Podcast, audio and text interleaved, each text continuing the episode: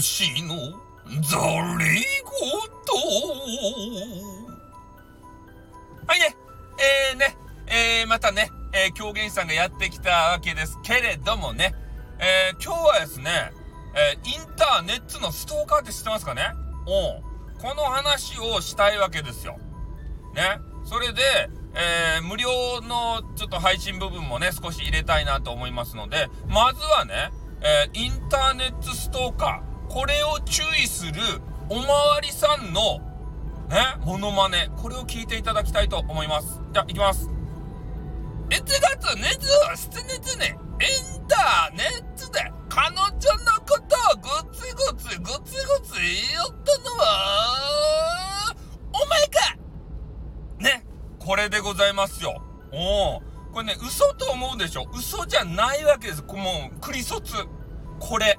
おなんでかっつったら、これ私の話じゃないですよ。あの、他の方なんですけれども、えー、その警察の方と話していた録音みたいなやつをしてたみたいなんですよ。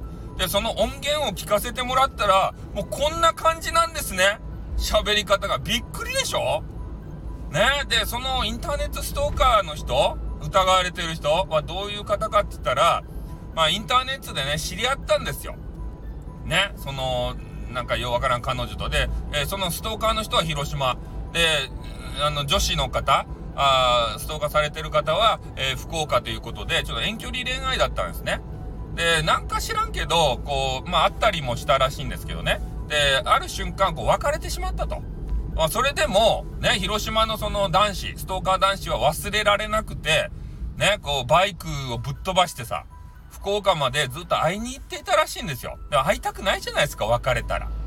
で、そういうしつこくされていたので、えー、警察に相談をしたと。ね。えー、どげんかしてくれんですかねっていう相談したらね、じゃあ警察官がね、あじゃあ注意しましょうかということで、えー、今のようなわけのわからんね、高い声で、ね、博多弁で、おそれで注意するわけですたい。これ面白くないですか？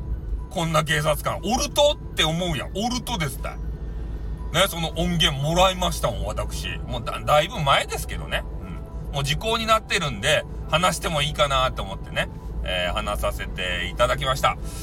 ね、えー、まあ、こういう感じで、えー、無料の配信の方もね、少し楽しめるような、えー、配信もちょっとぶち込んでいきたいなと思いますんでね、えー、メンバーシップの方、よかですか？ということで終わります。あっ